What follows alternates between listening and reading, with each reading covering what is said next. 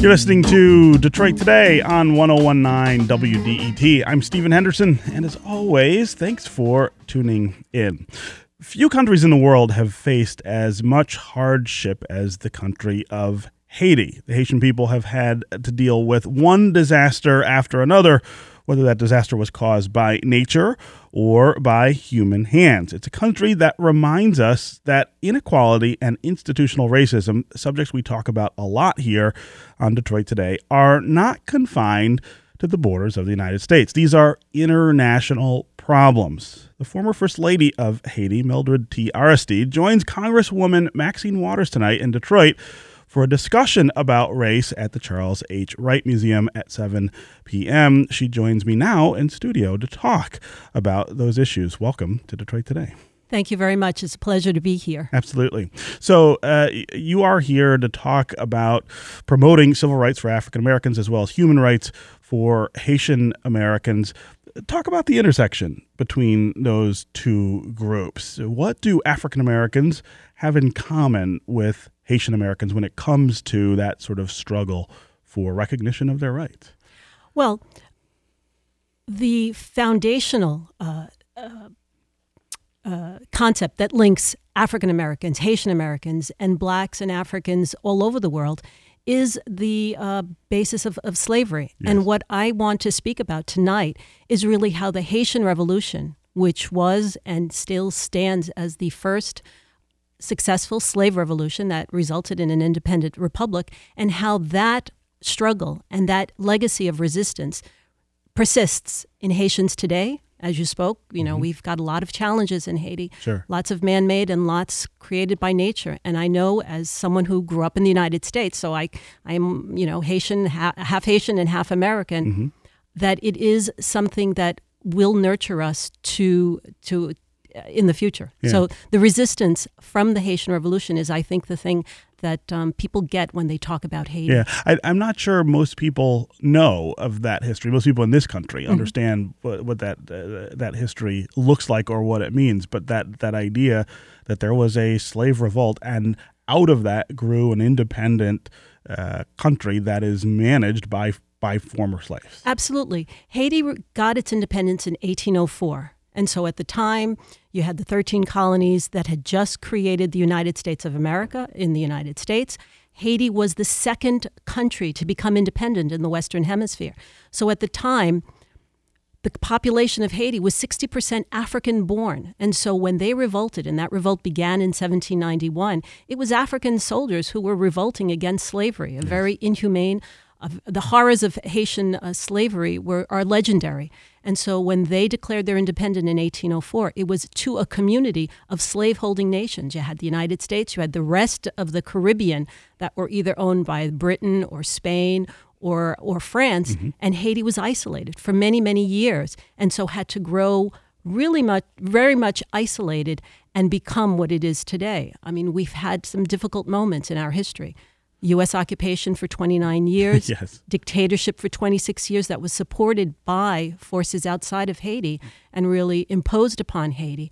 But in eight, 1986, for the first time in Haiti's history, Duvalier was expelled from the country. And in 91, we had our first free and fair elections and that w- those were the elections where my husband was elected as Haiti's first democratically elected president. Right. Uh, so, talk about Haiti today. I think most Americans are familiar with uh, the earthquake mm-hmm. that absolutely devastated uh, the island. Uh, how much? How much recovery yeah. has been able to take place? It absolutely devastated Haiti in in uh, 2010. Um, upwards of 300,000 people were killed. Um, the recovery, recovery has been slow. It has been slow.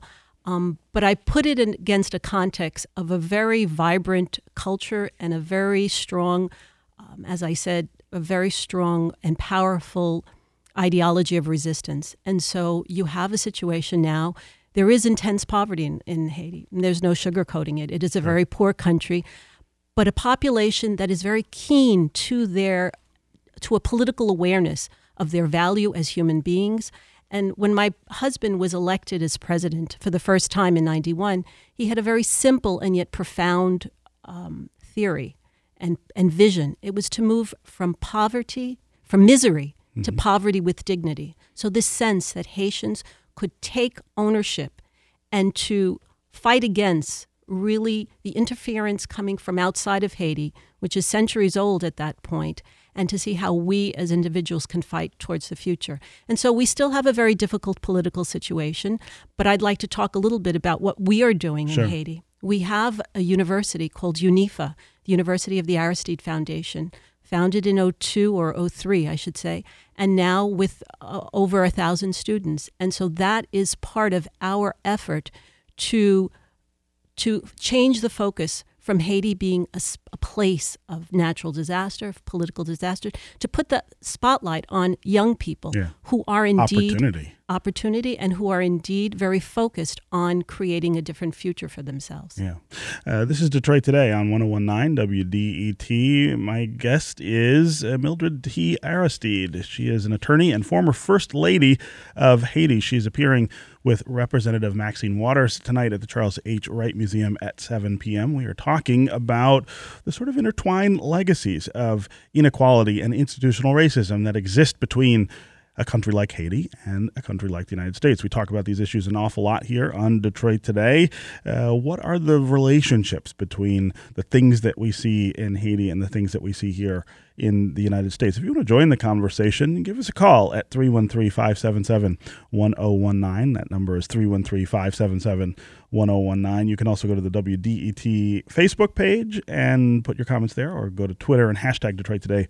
We'll try to work your comments into the conversation. Uh, your your appearance with uh, Maxine Waters uh, tonight, I think, is quite timely. I know that wasn't purposeful scheduling, but she's been in the news a lot lately. Uh, around these very issues, uh, I, I, mean, I think uh, the phenomenal reaction of white journalists, of white politicians to the things that she has said in resistance, in resistance to President Donald Trump, remind us of the fact that these issues uh, they aren't gone. Uh, these are not issues of the past. The the, the inequality, the imbalance of uh, of race and class and gender just sort of hits us in the face all the time. Absolutely, and Maxine also has a Haiti story, a Haiti connection. Maxine, we've known Maxine now for over 20 years. Maxine has been to Haiti I can't count how many times. She probably needs to have an, a, a residency card because she's been to Haiti many times and has been very courageous in that very same way of standing with the people of Haiti. On January 1, 2004, when Haiti was celebrating, we were celebrating our bicentennial of our independence, Maxine Waters was there. Mm-hmm. She was there with us, supporting that. And it's no surprise that that reverberates in all of her actions as a U.S. Congresswoman. Yeah. Because she has been a very, very strong supporter always of the right for people to be autonomous and to and to and to say it without fear, and um, so that's why she yeah. and my husband are, are very good friends. Yeah. Uh, when you say resistance uh, mm. and and talk about that being sort of at the core of the character uh, of the Haitian people, it, it reminds me of it reminds me of, of lots of things here in the country in the United States.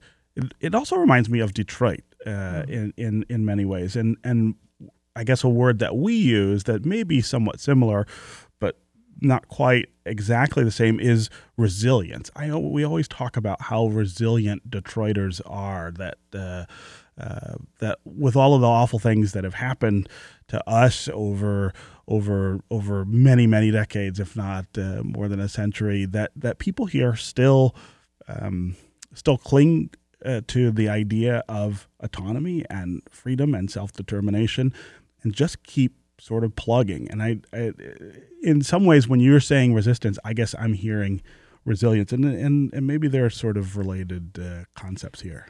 Absolutely, absolutely, and you know, it, it's it's very easy to if you look at a picture and and what is generally I think what most Americans see of Haiti, mm-hmm. you see images post earthquake. And you see the poverty because it's inhumane poverty. Sure. It's not just poverty, it's inhumane. And you think, my gosh, it's, it's an inhumane situation. And yet, nowhere will you sense humanity stronger than in Haiti. A strong sense of humanity, a humanity that allows people to demonstrate 50 days beyond an election in Haiti that was not that was not agreed upon by the majority, let's Sure. say. Sure. And so you have 50 days of demonstration because there is a strong sense I'm a person. In Haiti, in Creole, we say tout moun c'est moun. Every person is a human being. And Haitians res- demand that. They demand that. Give me what is due to me because I am a human. And again, I go back to the common African root. If you know anything about Ubuntu, mm-hmm. which is a concept, a humanistic concept in Africa, that I am a person because you are a person. So we are all bound in this humanity, a shared humanity. So Haitians have that, and and they will speak freely. Well, you know, well, look what's going on in Haiti. Haitians are very politically aware. They'll say what's going on in Haiti is similar to what's going on in the United States, what's going on in France with the sans-papiers, the people without papers. So they see the connection in a very, very, very incite, incisive way. And I think that that is the strength. And it's not, to, it's easy to say we're resilient and so you can pour anything on us. That's not, you know, we don't, Yeah. we want to, we don't want to do that. But we want to acknowledge the strong and the strength of the Haitian identity in facing very difficult times. Yeah, yeah. Uh, I, I want to ask you about uh, your husband's legacy in Haiti Mm-hmm. and yours. He, of course, was the first democratically elected president uh, there in, in Haiti, but he's got a pretty complex legacy in the sense that uh, that he was also ousted by a coup.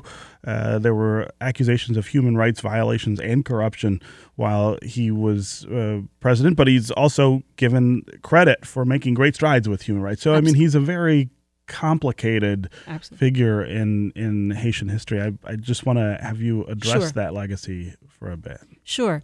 He was first elected in 1990. He was a Catholic priest, did tremendous work with Children of the Street as a Catholic priest, was a teacher, and by popular acclaim, he was asked to become the candidate for president. He becomes elected in 1990.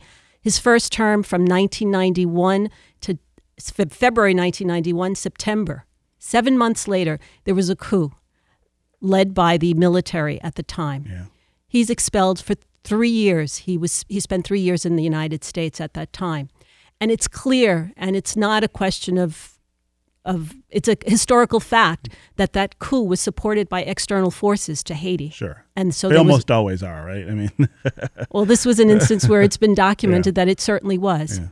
He comes back to Haiti, finishes his term, and one of the most important legacies that he will always have is that he dismantled the Haitian army, which was a corrupt institution that had been created back during the U.S. occupation and has always been a force of, of repression and was the biggest obstacle to any kind of democracy in Haiti. So he dismantled that army. So that will stand as one of the greatest legacies of his first presidency. That and with the number of schools that were built, the number of schools that were built and constructed under his term his his successor, who came from the same political party, and then hin- during his second term, were greater than what had been constructed for Haiti's first 190 years of existence. So those are the two strongest legacies.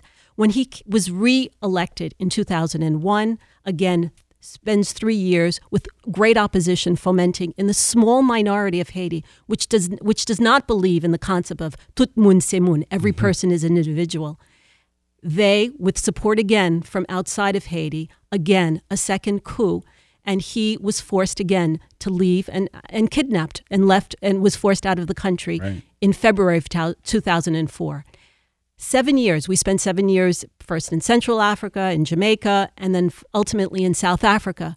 But every year we said we're going back to Haiti. And indeed, in March 2011, he returned to Haiti to popular acclaim and two, return to his legacy of education. And so we reopened the the university that following September within five months with lots of support of friends because the university had been taken over by the international military forces that had come to Haiti in 2004.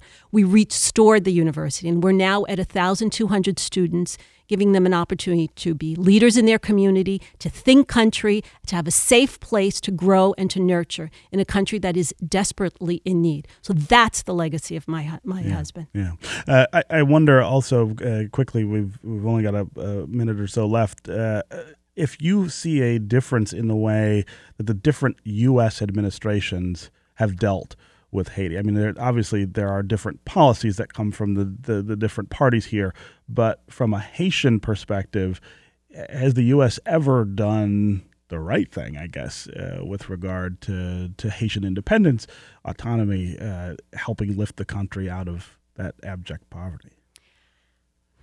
I know I ask you that as a quick question. Right, it's right, not right. fair, right? Um, exactly. Um, you know, Haitians are an open people, and we are open to collaboration with Americans, with French, Canadians, any population, any country, any government that has the equal respect that we have for individuals. And it's not a question of give me something, Sure. it's work with me. right. And so, in that sense, governments that have wanted and have worked with Haitians on the Haitian goals have been open and, and we've been very welcomed with open arms in Haiti. Okay, Mildred T. Aristide, former First Lady of Haiti, uh, appearing with Representative Maxine Waters tonight at the Charles H. Wright Museum at 7 p.m. Thank you very much for being here on Detroit Today. Thank you very much. Absolutely. All right, up next, This Old House has been working on a house in Detroit, and now we will get to see the progress. We're going to talk about the premiere of the upcoming season of the PBS program next. Stay with us on Detroit Today.